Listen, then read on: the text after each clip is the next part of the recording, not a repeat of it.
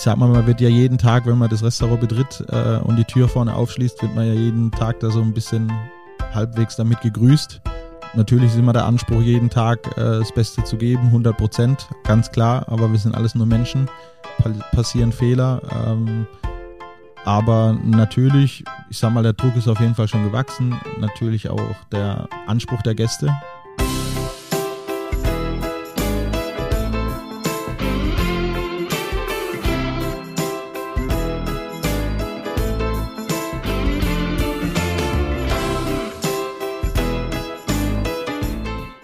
Herzlich willkommen bei The Flying Schlemmer, der Podcast-Talk mit Spitzenköchen von und mit Christian Rückert. Hallo und herzlich willkommen hier bei The Flying Schlemmer. Mein Name ist Christian Rückert und ich bin heute zu Gast in München, nämlich im Brothers. Äh, vor mir sitzt äh, Daniel Bonamer. Ähm, Daniel hat einen Michelin-Stern, äh, 8 plus äh, Gusto-Pfannen und zwei äh, rote Hauben aktuell. Genau, ja. äh, herzlich willkommen. Ja, vielen Dank. Herzlich willkommen in München bei uns im Restaurant. Äh, ja, starten wir gleich mal. Ja, gerne. Bei euch, bei dir auf der Homepage oder bei euch auf der Homepage steht drauf, ähm, du bist ein Küchen-Ninja, eine Maschine und du kommst länger ohne Thermomix aus. Äh, warum bist denn du eine Ninja-Maschine? Ähm, ja, also das äh, ist auf dem äh, Markus sein Mist gewachsen. Markus und Tobi, die zwei Betreiber vom, vom Brothers, also meine Chefs. Ähm, und der Markus hat, äh, ist sehr kreativ und hat oft äh, sehr, sehr witzige, aber auch sehr gute Ideen und wollte das Normale, was immer so ein bisschen auf der Homepage steht, äh, so ein bisschen aufbrechen und hat sich zu, zu jeder Person einfach einen witzigen Text ausgedacht und da kam das dann dabei raus zum Küchen-Ninja-Maschine. Das muss der Markus vielleicht irgendwann mal in, in einem Podcast äh, beantworten. Ähm, aber ich denke, es ist auf die Arbeit bezogen und die scheint nicht ganz so, ganz so schlecht zu sein. Und ja, am Anfang hatten wir ein Problem mit unserem Thermomix, der relativ häufig kaputt ging. Softwarefehler. Äh, und dann kam man natürlich auch mal länger ohne aus. Äh, aber das ging schon, das hat gut funktioniert. Ähm, aber jetzt läuft er wieder. Äh, jetzt hast du meine zweite Frage schon mehr oder weniger beantwortet. Thermomix und Sterneküche, go oder no go? Nee, sogar sehr großes Go. Ähm, nicht wirklich, weil jetzt, sage ich jetzt mal, da Kochbuch USB-Stick mit dran ist mit Rezepten, sondern einfach nur die, die Mixleistung und dass man auf äh, Hitze mixen kann oder auch, sage ich jetzt mal, eine Eismasse abziehen kann. Ähm, ist ein ganz praktisches Gerät. Wir nehmen es hauptsächlich her zum Mixen von Pürees, und es ist einfach eine feine Sache. Es wird super, super glatt und da muss man nicht mehr groß nacharbeiten. Und es ist einfach ein, ein tolles Gerät und ist in vielen Küchen beheimatet. Äh, äh, meine Frau darf jetzt auf jeden Fall nicht die Folge hören, äh, sonst muss ich vielleicht doch noch einen nachkaufen. meine Argumente sind damit verschwommen. Ja. du warst ja auch, äh, kommen wir mal zu deinen Stationen, so, zumindest zu einer Hauptstation, zu den anderen kommen wir später. Mhm. Äh, du warst ja in Paris, äh, quasi in der kulinarischen Hauptstadt der Welt. Genau. Ähm, und, und hast die Zeit dort sehr genossen. in Paris gibt es ja über 100 Sterne-Restaurants. Wie kam es dazu, dass du nach Paris gegangen bist? Erzähl mal ein bisschen. Wie es dazu kam, ich war zu der Zeit, als die Entscheidung fiel, nach Paris zu gehen, äh, in der Schwarzwaldstube in Bayersbronn im Hotel Traube Thronbach. Und meine damalige Freundin, die hatte ihre Ausbildung ähm, da gemacht und war dann fertig, war noch ein Jahr in der Schwarzwaldstube, wollte sich verändern und äh, hat überlegt, nach Paris zu gehen. Und ich sah das als Chance, ähm, da mitzugehen. Und äh, wie gesagt, Paris, ganz, ganz tolle Stadt, super, also kulinarisches Überangebot, wahnsinns tolle Küchen, tolle Küchenchefs. Und dann haben wir gesagt, das machen wir gerne zusammen. Und ja, habe die Entscheidung auf jeden Fall nicht bereut, äh, nach Paris gegangen zu sein. Ja, du hast gesagt, äh, kulinarisches Überangebot. Letzten Endes hast du dich fürs äh, Le Clarose en entschieden. Warum genau für das Restaurant? Ja, ich habe im Vorfeld dann ähm, vieles angeschaut in Paris, auch von, von, von Bloggern Berichte durchgelesen. Natürlich, sag mal, die, ähm, die großen Häuser, die, die kennt man aus dem FF, sei es Restaurants von Alain Ducasse oder von Alain Passat und wie sie auch alle heißen. Aber ich glaube, für ein, sag ich jetzt mal, ganz vorsichtig für einen Deutschen, der noch kein Wort Französisch gesprochen hat, bevor er nach Paris gegangen ist, äh, direkt in eine Drei-Sterner sich zu bewerben, was auch große Küchenmannschaften hat. Also da ist wirklich viel Manpower dahinter. Glaube ich, wäre das nicht der richtige Schritt gewesen, um da irgendwie Fuß zu fassen. Und ich glaube, da geht man eher ein bisschen unter. Vor allem, wenn man einfach die, die Landessprache nicht spricht und sich da irgendwie ein bisschen durchquälen muss. Und da habe ich gesagt, okay, ich fange vielleicht lieber mal ein bisschen äh, ruhiger an und, und suche mir vielleicht ein, ein, Restaurant, vielleicht wo auch noch ein zweiter Küchenchef anderes äh, Nationalität äh, da ist. Und da bin ich dann aufs Le Clarence gestoßen, die damals noch eine Doppelspitze waren. Das war einmal der Christoph Pelé und einmal der Giuliano Sperandio. Ähm, er ist aus Italien, der Christoph Pelé ist ein äh, Franzose. Und ja, ich habe mir noch ein paar andere äh, Restaurants so im Zwei-Sterne-Segment noch angeschaut. Aber da war sofort irgendwie Sympathie da. Hatte das Gespräch dann mit dem Christoph Pelé und der war da gar nicht davon abgeneigt, dass ich jetzt noch kein Französisch spreche. Und da, das hat sofort, war da eine Sympathie da und äh, habe dann gesagt, okay, warum nicht? Ähm, er, er, gibt mir die Chance und dann auch direkt äh, Junior Sous-Chef, Sous-Chef, dann mir die Chance zu geben, bei ihm anzufangen. Das war, war natürlich auch ein großer Respekt davor. Aber ich fand es sehr, sehr, sehr cool von ihm und äh, ich habe mich dann auch schnell eingelebt. Also ich hatte noch in Deutschland dann einen Französischkurs über zwei Monate, habe selber viel gelernt, äh, mir Lernmaterialien gekauft und wirklich dran gesessen und wirklich an mir gearbeitet und das war für den Start echt gut. Hatte dann noch in, in Paris eine Französischlehrerin, die auch Deutsch gesprochen hatte. Und dann ging das echt schnell, wenn man dann vor Ort ist und man hört die Sprache den ganzen Tag und man versucht dann auch mit den Kollegen jeden Tag äh, Französisch zu sprechen, neue Wörter zu lernen, habe mir immer alles fleißig aufgeschrieben in mein kleines Büchlein und dann geht es auch relativ schnell und hat man sich super gut äh, auch eingelebt. Also das heißt, die, die Küchensprache war tatsächlich Französisch? War Französisch. Also das, das Team war international, das war, sage ich jetzt mal, auch gut.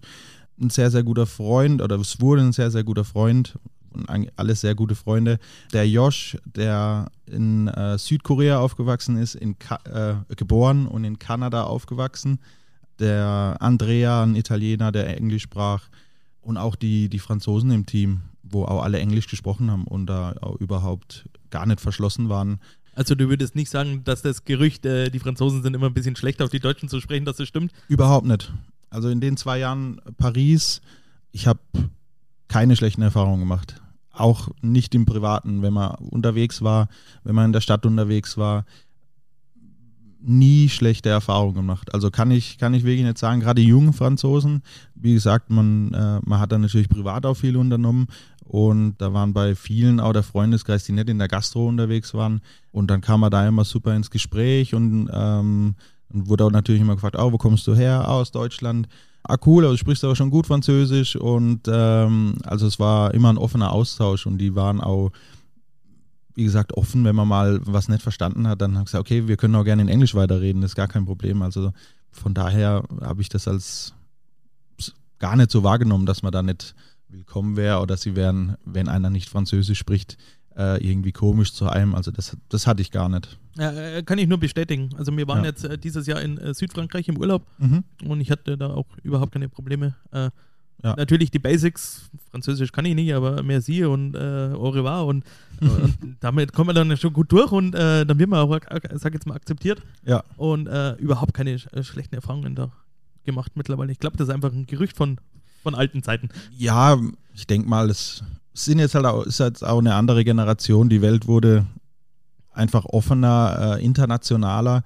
Man sieht es ja auch in, in, in Frankreich, in Paris auch, sei es äh, in den großen Kochschulen, wo sehr viel internationale ähm, Auszubildende äh, da sind, ähm, viele aus dem asiatischen Raum, weil wir dann auch oft Praktikanten hatten im äh, Le Clarence, die die französische Kochschule besucht haben in Paris, heißt Le Cordon Bleu, Ferrandi, wie sie alle heißen.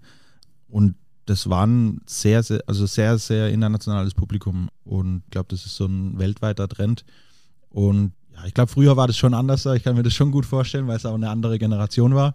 Ja. Aber ähm, ich glaube, mittlerweile sind wir doch bunt, vielfältig und offener geworden. Ja, ist ja auch total wichtig. Auf jeden Fall, auf jeden Fall. Sehr speziell, sag jetzt mal, bei, bei Christoph Pelé war äh, damals im äh, Le Laurence, äh, dass die Gäste eigentlich nur bestellen konnten, wie viele Gänge sie wollten. Genau.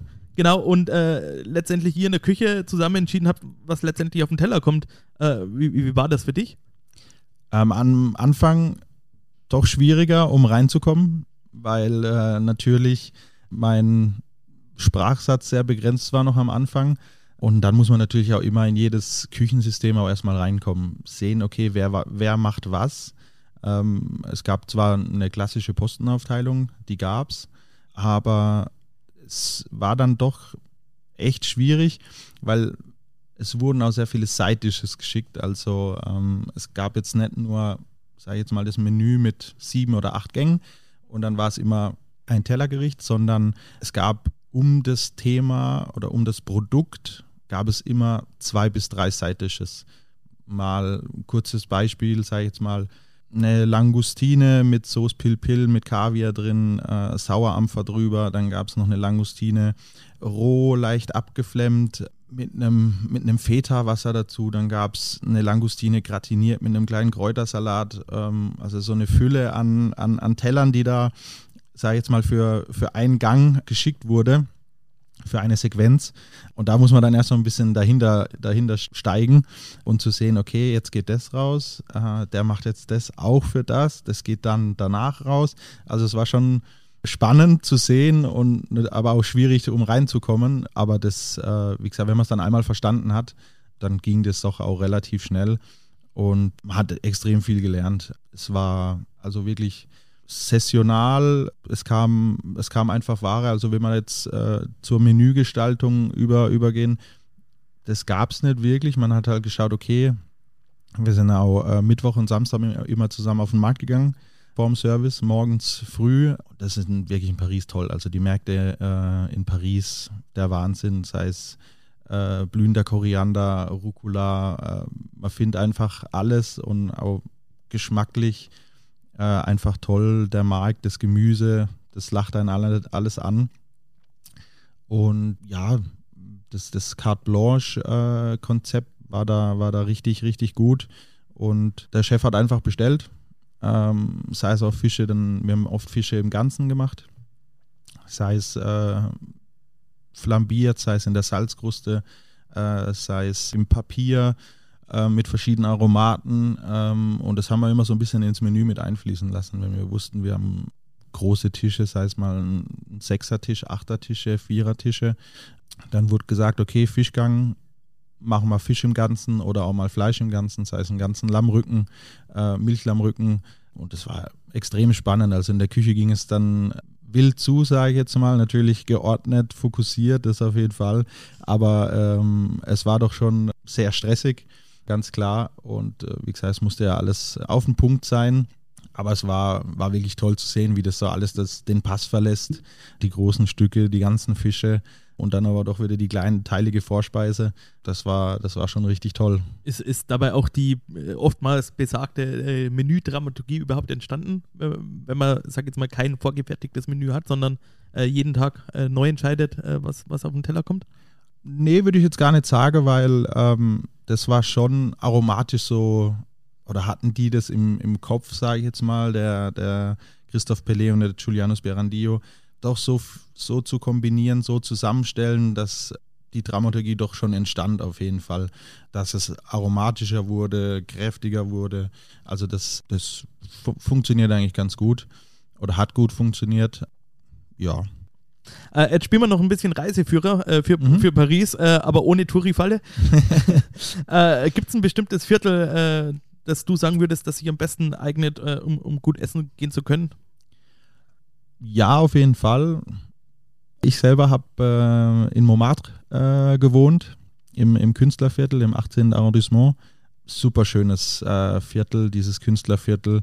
Dann oben mit der, mit der weißen Basilika, mit, der, mit Sacré-Cœur. Äh, wunderschön. Kleine Gassen, kleine Cafés, kleine Restaurants und da kann man wirklich sehr, sehr gut essen. Also da kann ich wirklich einiges empfehlen und ich finde, da kommt so dieses, das Pariser Flair auch nochmal so richtig rüber. Das sieht schon richtig toll aus. Und dann ist es, glaube ich, das vierte Arrondissement, was auch so ein bisschen asiatisch wird. viele Asia-Shops, viele Asia-Märkte, was Küchenutensilien angeht, ähm, auch sehr, sehr hochpreisige Märkte äh, mit tollen Gewürzen. Und da gibt es auch ganz, ganz tolle Restaurants, äh, wirklich authentisch äh, chinesisch, wo man wirklich sehr, sehr gut essen gehen kann. Okay. Was echt Spaß macht. Äh, äh, wie, wie sind die Restaurants optisch? Äh, in der Folge mit Maximilian Schmidt haben wir gehabt, äh, er war ja sehr lange in Asien. Mhm. Er hat gesagt, die abgeranntesten äh, Küchen in Asien sind, sind oftmals die besten. Oftmals die besten. Äh, wie schaut es in Paris aus? ja, man darf nicht vergessen, Paris ist alles sehr eng, sehr klein. Ähm, also die meisten Restaurants sind dann auch wirklich sehr klein, sehr eng, kleine Tische so richtig verranzt würde ich jetzt, äh, würde ich jetzt nicht sagen. Natürlich sieht manchmal irgendwas nicht so ein bisschen ordentlich aus, aber da, da darf man sich nicht äh, zu sehr beeinflussen lassen davon. Ähm, aber so im Großen und Ganzen ähm, hat man da in Paris eigentlich keine Probleme. Äh, hast du ein Restaurant, äh, Geheimtipp, sag ich jetzt mal, das vielleicht in Paris noch ein bisschen unterm Radar im Moment läuft? Ja, und zwar das äh, Restaurant Ventre im 10. Arrondissement. Und zwar, das äh, hat ein bis vor kurzem noch ein ehemaliger Kollege aus dem Le Clarence äh, als Küchenchef geführt. Ein Japaner, der wurde jetzt abgeworben von äh, Ala Passar und macht ein Zwei-Sterne-Restaurant in Nîmes äh, als Küchenchef. Aber ein weiterer Kollege aus dem Le Clarence äh, hat jetzt die Küchenleitung übernommen, der Satria, und der kocht hervorragend. Der hat äh, ähm, ganz, ganz tolles Bistro, Weinbar, aber mit sensationell gutem Essen, sensationell guten Produkten arbeiten mit kleinen Bauern zusammen und wirklich eine ganz, ganz tolle Küche und super Weinkarte. Also das ist wirklich ein Geheimtipp.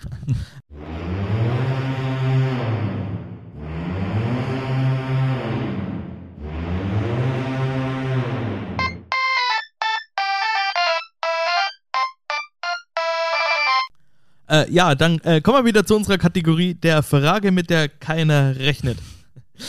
Ähm, Mal gespannt kannst du sein. Was war denn deine größte Jugendsünde in deinem Leben? Die äh, größte Jugendsünde. Es ist witzig, immer wenn ich die Frage stelle, wird sehr, sehr, sehr, sehr lange überlegt. Also ich muss dazu sagen, ich war immer sehr brav. ähm, größte Jugendsünde. Ja, jetzt rattert es da oben. Oder überlegst du, ob man es überhaupt sagen kann? nee, nee, nee, gar nicht, gar nicht. Ähm ja, doch, und zwar, ähm, also meine Eltern äh, haben selber einen kleinen Landgasthof bei uns in, in der Heimat, den mein Opa damals ersteigert hat. Der war, also wir, wir kommen aus, schon aus einer Gastrofamilie. Mein Opa war Metzger, Metzgermeister mit, mit Metzgerei und Restaurant. Und ähm, meine Mutter und mein Vater sind dann da in die Fußstapfen getreten mit meinem Onkel, mit meiner Tante. Jetzt hole ich ein bisschen aus. Ähm, aber. Der Spannungsbogen. Äh, der Spannungsbogen, genau. Wir haben dann im Jahr 99, 2000 haben wir den Landgasthof eigentlich mehr oder weniger komplett abgerissen. Es standen nur noch die Außenwände und wir hatten so einen kleinen Schatz, äh, den meine Schwester und mein Vater äh, aus der Wand rausgeschlagen haben. Und es waren, äh, ich glaube, zwei ähm, 1000 Reichsmarkscheine. Und ich glaube, irgendein Brief war noch mit dabei. Und ich, ich war, glaube ich, in der zweiten oder dritten Klasse und äh, habe die zwei Scheine stripitzt und habe die einem Klassenkamerad gezeigt. Und ähm, der war auch total baff von diesen, von diesen alten Geldscheinen und hat gesagt, ah, er hat Taschengeld, er wird sie mir abkaufen. und äh, dann kam es zum Tausch äh, und mein, meinen Eltern ist es natürlich direkt aufgefallen, dass da, dass da was fehlt, ähm, weil es mehr oder weniger auch so ein bisschen ausgestellt war als, als unser Umbauschatz. Und natürlich die Eltern vom Klassenkamerad äh, haben natürlich auch gemerkt, okay, da, da, da stimmt was nicht. Ähm, und dann wurde die ganze Sache aufgelöst. Gab ordentlich Ärger daheim, aber es wurde dann quasi wieder zurückgetauscht. Wie viel war es tatsächlich wert? Wie viel hast du gekriegt dafür? Ich glaube, es waren ähm, 100 Euro, waren es, glaube ich. Äh, doch, also, doch einiges. Ja, ja, ja, das war, wie gesagt, da, da hat es geraucht daheim. genau, kommen wir wieder zurück äh, zu dir. Äh, du warst hier äh, drei Monate im, im, im Brothers? Ähm, und, und schon ist der erste Stern da. Ging es ein bisschen zu schnell? Sehr schnell. Ich hatte auf jeden Fall auch nicht damit gerechnet. Wir haben aufgesperrt am 16. Dezember 2022 und da hat auch erstmal gezählt, okay, aufmachen, ankommen, abliefern auch irgendwo, also als, äh, als äh, junges Restaurant und vor allem mit äh, Markus und Tobi, die sich, die den Schritt in die Selbstständigkeit ge äh, gemacht haben und sich das getraut haben in, in so einer Zeit. Also ich sag mal, es ist jetzt auch gerade nicht die, die beste Zeit, äh, sich mit einem Restaurant selbstständig zu machen. Und ich fand, da war erstmal im, im Kopf auf jeden Fall an, ankommen, Gas geben, schauen, dass die Gäste happy sind, schauen, dass die Gäste sagen, hey, wir kommen gerne wieder, es hat Spaß gemacht bei euch, dass wir einfach ein volles Restaurant haben und dass die Jungs ja äh, ein gutes Gefühl dabei haben und halt auch einfach, dass, äh, dass es wirtschaftlich ist. Also das ist, äh, das war mir persönlich ganz, ganz wichtig, dass hier jetzt nicht groß geklotzt und gekleckert wird, sondern dass man halt, wie gesagt, mal ankommt, tolle Produkte verwendet. Äh, auf jeden Fall, das äh, ist A und O, aber dass es halt auch einfach wirtschaftlich ist. Dass die Jungs sehen, okay, ähm, das läuft und wir haben jetzt, wir müssen nicht jeden Monat irgendwas drauflegen. Also das ist, das wäre auf absolut falsch. Ja, und dann im Dezember aufmachen und dann im, im, im März äh, ist die Fall. Also ja, ich habe ich hab persönlich habe überhaupt nicht damit gerechnet, weil es eben so spät war, so, so ein junges Team und ich auch, also das ist meine erste Küchenchefstelle und äh, natürlich irgendwo auf dem Papier ein toller Lebenslauf, aber ich sag mal, mich kennt ja auch keine Sau.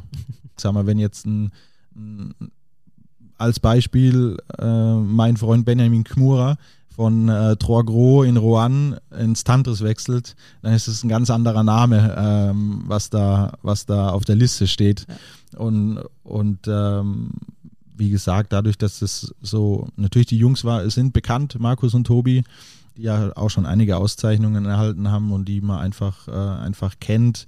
Tobi im Weinbereich und, und der Markus als Gastgeber. Ja, und jetzt sagen wir, steht da der No-Name in der Küche.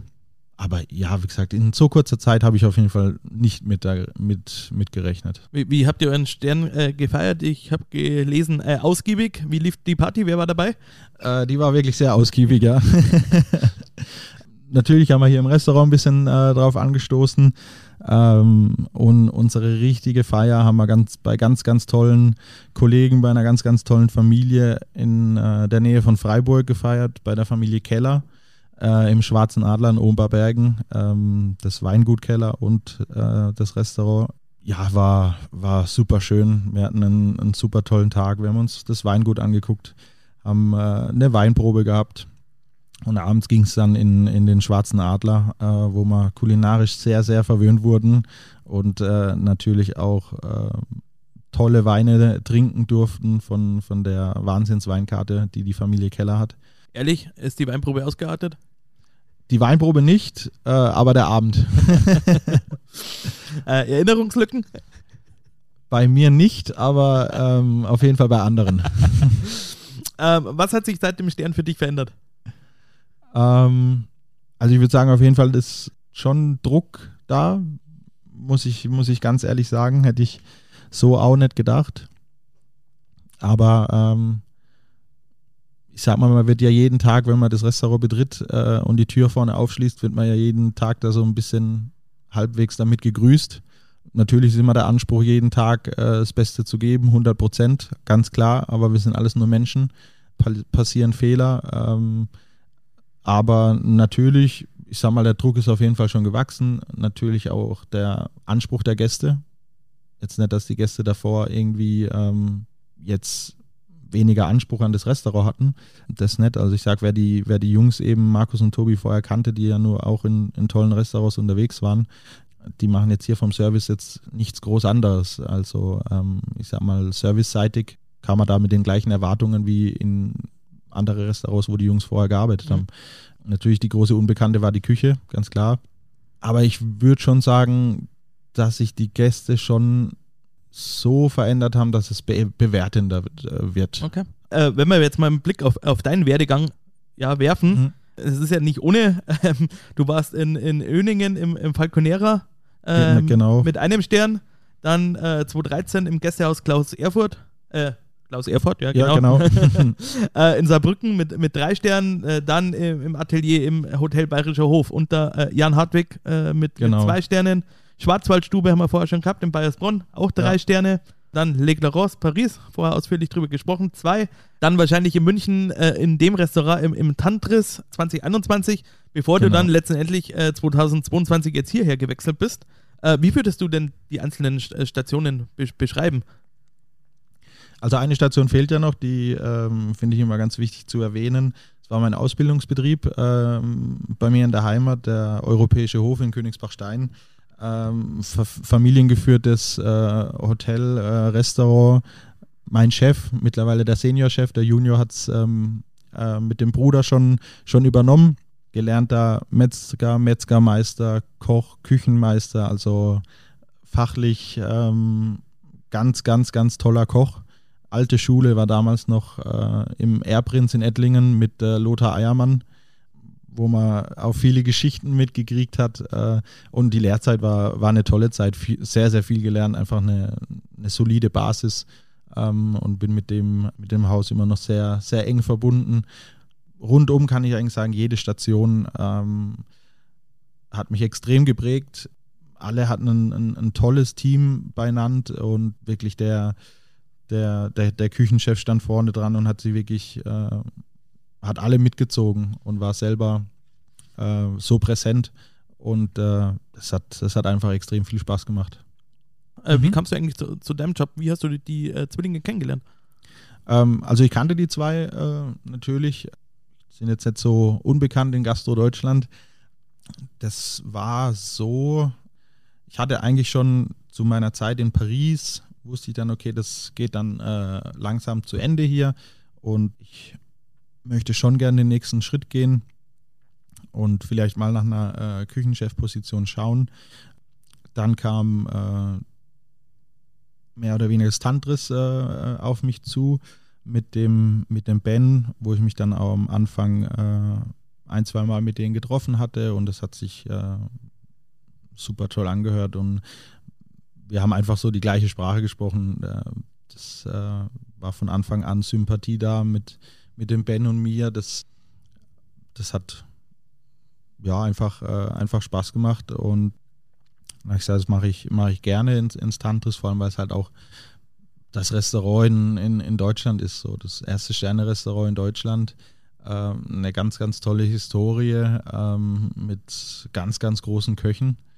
Und da neu anzufangen und die Familie Eichbau hat da einen Arbeitsplatz geschaffen, äh, der, glaube ich, seinesgleichen sucht mit der Küche. Also da fehlt es an nichts.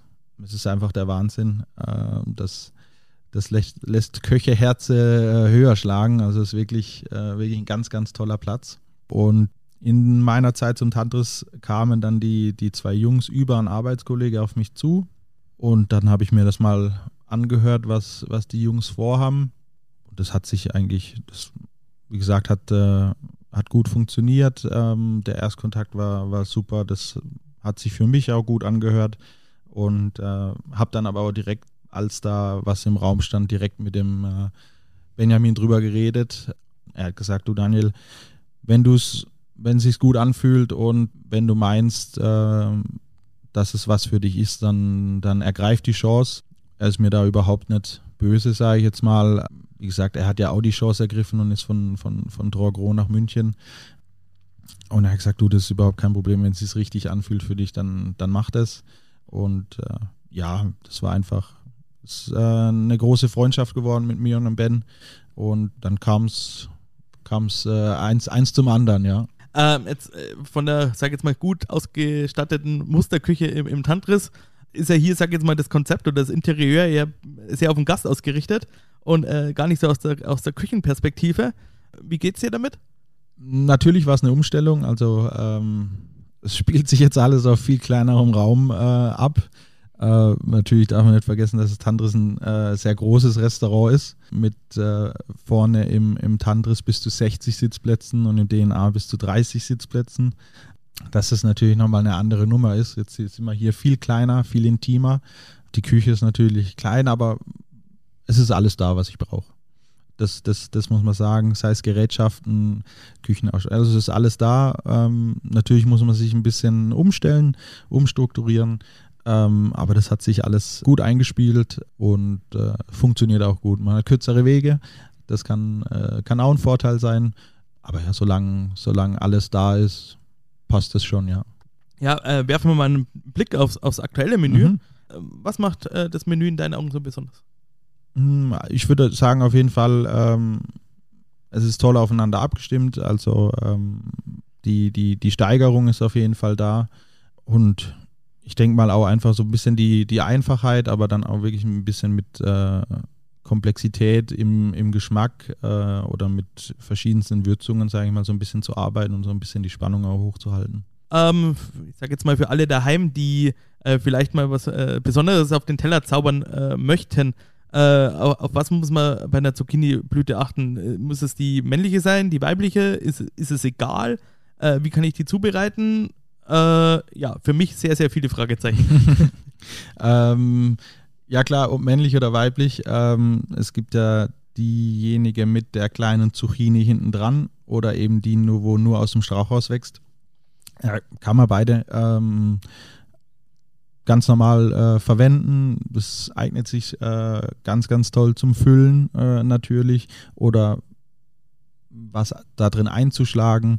Ähm, sei es Fisch, Krustentier oder natürlich auch vegetarisch, wird uns als vegetarischen Gang ähm, auf der Karte mit ähm, Ricotta gefüllt, mit äh, geschmorter Zucchini noch drunter, äh, gerösteten Sonnenblumenkern und dann eine ähm, Sauce Pistou dazu, das ist quasi die ähm, französische Variante eines Pestos, ähm, die wir mit altem Balsamico gemacht haben, äh, getrockneten Tomaten, ähm, auch geröstete Sonnenblumenkerne ähm, und ein bisschen Basilikum. Ähm, genau. Und für uns war es ganz äh, cool mit der Mini-Zucchini noch an der Blüte. Ähm, wir haben die also gefüllt und dann nochmal ganz kurz äh, auf den Grill gelegt. Ähm, die kleine Zucchini hinten eigentlich roh gelassen. Die hat einen tollen äh, Knack äh, dann immer noch gehabt. Ähm, genau, und einfach ein schönes, sommerliches, mediterranes, äh, leichtes Gericht. Und dann, nach was schmeckt so eine Zucchini-Blüte? Ich habe es selber noch nie gegessen. Ähm, also die Blüte an sich, die Blätter sind ja sehr fein, sehr fragil. Also da, die sind im rohen Zustand ähm, saftig, aber sehr mild. Aber so, ich weiß nicht, oft, wenn man, also ich hatte auch schon, äh, wir haben daheim einen, äh, einen großen Garten äh, mit Zucchini. Ich habe jetzt aber hier in München auch schon auf dem Balkon ab und zu mal äh, eine Zucchini-Pflanze äh, gehabt. Und im Sommer, wenn man das riecht, dieses warme Gemüse, es hat so einen ganz, ganz eigenen Geruch, finde ich. Äh, und ja, also, auf jeden Fall Zucchini ist ja ist ein mildes Gemüse natürlich. Also da muss man schon dann auch äh, mit ein paar Begleitern rangehen, wo das alles so ein bisschen anhebt. Deswegen haben wir auch einen Teil so, so eine Paste gemacht aus ähm, gerösteten Zucchinis, wo dann einfach auch nochmal so ein bisschen Power, Power ranbringen. Ja. Aber ich sag mal, hauptsächlich eignet sich die Zucchini-Blüte gut, um was damit zu füllen. Äh, wie, wie, wie, bereitet man sie zu? Am Pfanne oder äh, im Topf? Unterschiedliche Varianten. Ich sage jetzt mal am einfachsten für, für daheim zum Ausprobieren. Äh, man kann sie auch ganz kurz, wenn man sie füllt, sage jetzt mal, einen Ofen vorheizen, so auf 180, äh, 200 Grad. Und dann, sagen wir, wenn man es jetzt so mit Ricotta oder sowas füllt, dann vielleicht gerade so drei, vier Minuten in den Ofen nochmal ein bisschen Öl drüber geben, ein bisschen Salz und Pfeffer und äh, umsetzen. Also das ganz. Oder man füllt sie mit einer Farce und, und dämpft die dann. Also ja, es gibt, gibt viele, viele Möglichkeiten, sehr vielseitig. Okay, kann man nicht viel falsch machen. Nein, eigentlich nicht jetzt haben wir auch ja immer die Möglichkeit, dass bei uns äh, quasi unsere Hörer euch äh, Sterneköchen äh, Fragen stellen können. Mhm. Ich habe einige mitgebracht. Das erste, äh, ja, kenne ich äh, auch von daheim. Ich stehe oftmals auch mit einem Fragezeichen davor oder, oder auch meine Frau. Ich glaube, da geht es sehr, sehr vielen äh, so. Wenn ich ein Rezept habe, da wo ein ganzes Ei drin vorkommt, ich möchte aber nur das halbe Rezept machen. Halbe Eier gibt es nicht. Was mache ich? Einfach ein ganzes reinmachen. Macht wahrscheinlich nicht viel um, oder? Na, nicht wirklich. Also ich sag mal, sei es jetzt irgendwo, ähm, natürlich so Richtung, Richtung Dessert, ähm, da sollte man sich, sei es Backen oder sei es ein, ein Dessert, Cremes oder sowas, da sollte man sich schon oft genau ans Rezept halten. Das hat schon äh, seinen Sinn und Zweck. Ähm, aber ich sage mal jetzt äh, für daheim, sagen wir mal, jetzt macht eine, eine, eine Creme Brûlée-Masse und wie gesagt, das ist dann ein halbes Ei noch äh, anstatt ein, ein ganzes reinmachen. Okay. Also. Ähm, dann hat uns äh, Martino Martinez äh, auf Instagram geschrieben. Ähm, anscheinend ähm, ja, macht er sich sehr viele Gedanken übers Mittagessen. Mhm. Ähm, vielleicht hat er auch die eine oder andere Diskussion daheim, ich weiß es nicht. Äh, wie viel Zeit sollte man sich im Schnitt äh, für die Zubereitung fürs, fürs Mittagessen nehmen? Also fürs Essen auf jeden Fall so, so viel Zeit wie möglich. Natürlich, äh, wir sind in einer schnelllebigen Gesellschaft unterwegs und manchmal hat man einfach nicht so viel Zeit. Ähm, aber ich finde, es sollte schon wieder mehr Zeit genommen werden. Und ja, das kommt jetzt immer darauf an, was man, was man jetzt kochen will. Ähm, ist ja ganz klar. Ich sag mal, ein, ein easy Pasta-Gericht ist auch immer gut und, und sage ich jetzt mal, schnell zubereitet, sei es eine, eine, eine Carbonara, was eigentlich ja nicht das Hexenwerk ist, aber das ist immer schnell zubereitet. Also eine Pasta äh, mit tollen Zutaten. Das heißt jetzt auch, wenn man mal ähm, auf den Markt geht, äh, hier in München, bei uns am Standort ist ja direkt der Elisabeth-Markt hier um die Ecke. Jetzt nur als Beispiel, man, man momentan so Schwammerlzeit, gibt schöne Pfifferlinge, Steinpilze fangen jetzt an. Da kann man immer schön Pasta mit ein paar sortierten äh, Pilzen dazu. Das ist ja immer eigentlich schnell und einfach gemacht jetzt so wirklich Zeitangabe da, damit tue ich mich jetzt, tue ich mich jetzt schwer, sage ich jetzt mal. Ihr backt hier äh, im Process äh, auch Brot selber? Genau. Äh, jeden Tag 90 Minuten ungefähr braucht ihr? Ja, genau. Also es ist äh, auf jeden Fall ein zeitaufwendiger Part. Es äh, gibt immer zwei Sorten. Wir machen ein äh, Focaccia. Das machen wir mit unterschiedlichsten Zutaten, das immer so ein bisschen variiert. Momentan haben wir äh, Olivenfocaccia mit äh, Thymian und Rosmarin und wir haben unser ähm, Sauerteigbrot, was auch wirklich bleibt. Also daran wird sich nichts ändern an dem Sauerteigbrot.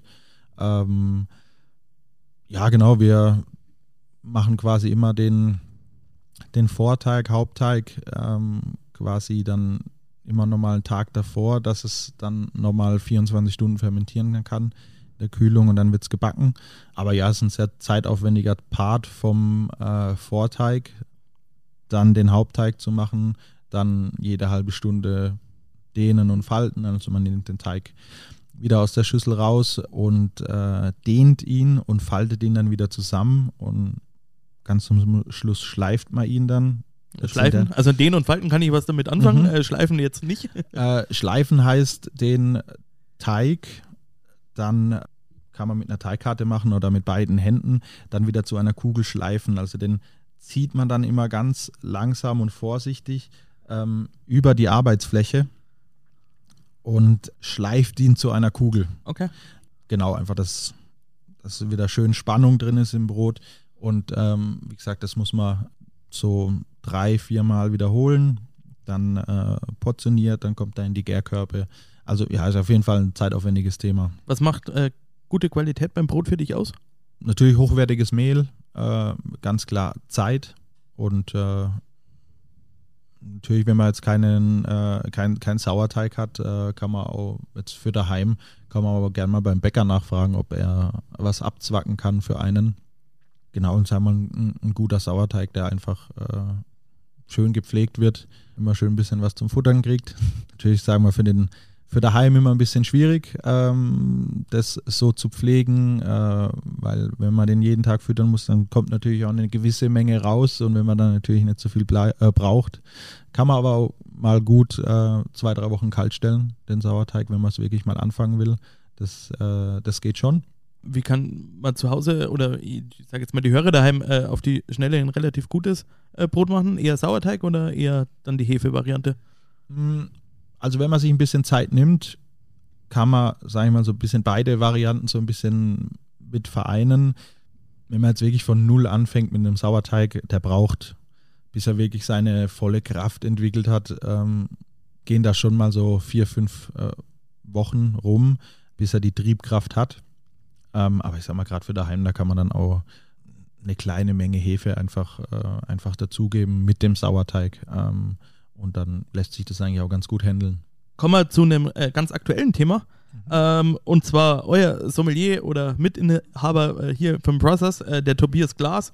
Äh, der wurde äh, gerade erst zum äh, Sommelier des Jahres vom Gusto gekürt. Genau. Ähm, warum hat er die Auszeichnung verdient? Ähm, Tobi ein wahn, wahnsinniges Weinwissen. Also eh Chapeau vor, vor jedem Sommelier.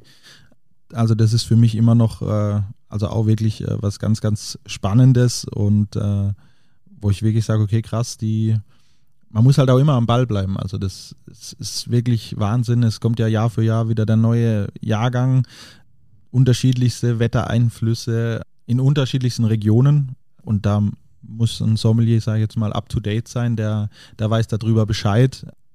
Und natürlich muss er die Weine auch probieren. Sommeliers heißt also, sind auch immer, immer viel unterwegs auf Weinreise, ähm, einfach um den eigenen Wissensschatz zu erweitern.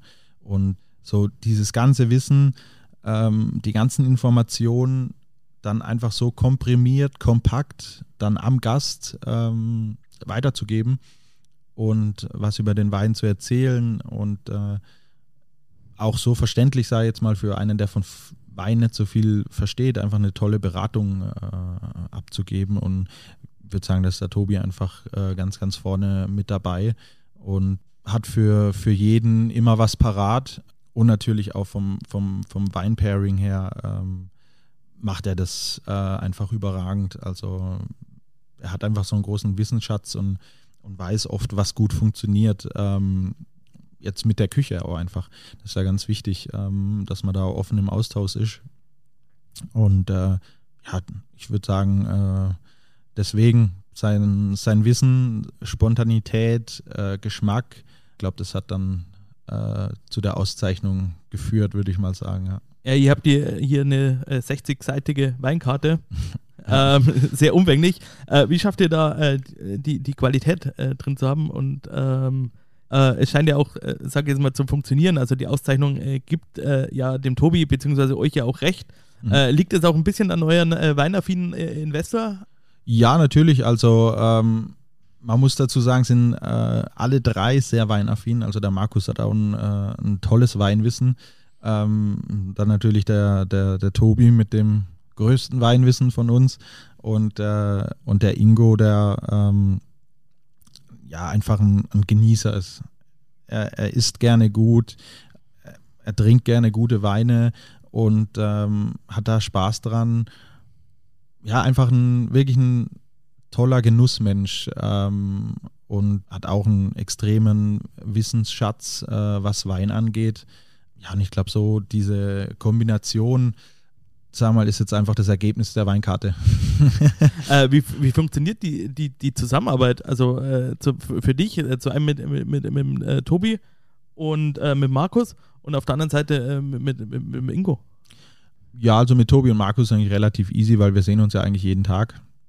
Auf der Arbeit sind da auch immer im Austausch, wenn einem noch was einfällt, sei es, sei es eine Idee oder sei es eine Änderung, was jetzt, sage ich mal, auch das Menü äh, betrifft. Oder der Tobi sagt, du, nächste Woche kriege ich eine Weinlieferung, da wäre ein Wein dabei, da wäre interessant für die, für, fürs Wine-Pairing. Ähm, ja, also ich sag mal, da ist der Austausch ganz offen und ganz unkompliziert. Ähm, natürlich, der Ingo ist jetzt ein bisschen, äh, bisschen weiter weg, aber natürlich jede Idee, die das Restaurant betrifft, ähm, die wird natürlich auch mit dem Ingo diskutiert. Also ähm, wie gesagt, äh, da wird schnell eine Nachricht geschrieben, da wird drüber gesprochen, da wird drüber telefoniert. Also der Ingo ist da auch ganz nah dran. Gibt natürlich auch seine Meinung ab, was ja vollkommen, vollkommen legitim ist. Ähm, genau, also ganz, ganz unkompliziert, ganz nah äh, und äh, ja, wird alles äh, offen diskutiert. Äh, kommen wir äh, zu, zu, zu, unserem letzten Themengebiet, sage ich jetzt mal. Mhm.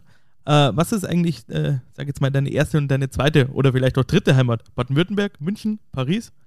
Ganz klar äh, Diedelsheim, also der Ort, äh, wo ich herkomme, ähm, wo, wo meine Eltern äh, den, den Lankershof betreiben, ganz klar, das aufgewachsene Elternhaus, ähm, das ist die Heimat, wird die Heimat immer bleiben. Ähm, dann auf jeden Fall, würde ich sagen, schon München.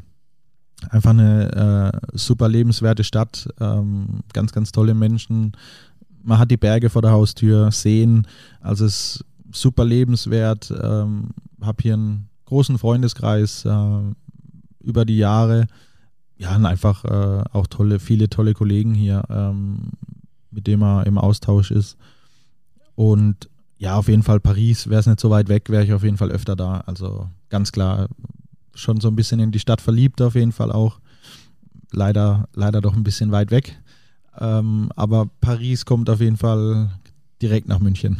ich glaube, es schafft man in fünf Stunden mit dem TGW oder so. Ja, genau, genau. Ja. So fünf, fünfeinhalb Stunden von München aus, ja. Immer wenn du heimfährst äh, und dein äh, Papa quasi dein Lieblingsessen, äh, Linsen mit Spätzle und äh, Seitenwürstler, äh, sage ich jetzt, gemacht habt, hebt er dir was auf. Ihr scheint ja in Baden-Württemberg, ja, sag jetzt mal, eine besondere Affinität äh, für Spätzle zu haben. ähm, ich war ja in der letzten Folge bei Hans Hege in Langenau zu Gast. Mhm. Äh, er hat mir erzählt, dass er seit seiner Kindheit jeden Tag eine Handvoll Spätzle isst. Äh, warum sind Spätzle so besonders? Und auch jetzt auch die Frage an dich. Was machen gute Spätzle aus? Spätzle so besonders? Ich glaube, weil man einfach auch damit aufwachsen ist. Also von, es gibt von mir auch ein ganz witziges Bild äh, wo ich äh, in unserem äh, Brotkorb sitze, als ich weiß nicht, war ich vielleicht zwei Jahre oder so. Und aus dem Korb äh, raus äh, Spätzle naschen, weil neben dran ein Blech mit Spätzle steht. Also man ist einfach damit aufgewachsen. Das gehört einfach zu Baden-Württemberg dazu, wie, wie, wie, wie Porsche, wie Mercedes, sage ich jetzt mal. Das ist so nach, ja, gehört einfach dazu. Das ist ähm, wie bei den Italienern, die Pasta, sage ich jetzt mal, und gute Spätzle, da hat jeder so seinen Kniff. Die, die eine schwöre auch noch auf einen Schuss Mineralwasser, die anderen sagen, okay, wir nehmen nur Dinkelmehl. Also es, ist, es gibt so viele Tipps und Tricks und jeder macht es doch ein bisschen anders. Ich glaube, da muss man schauen, so wie man sie gern selber hat, so sollte man sie machen. Und wie gesagt, es sind, es ist Eier und Mehl. Ja. Äh, ja, eigentlich äh, an sich dann äh, wahrscheinlich auch keine große Kunst, aber ähm, ja. wahrscheinlich macht es auch die Erfahrung ein bisschen aus. Ja, natürlich, natürlich haben wir auch gute Eier, also das ist ganz klar. Äh, das, das, da gibt es schon krasse Unterschiede.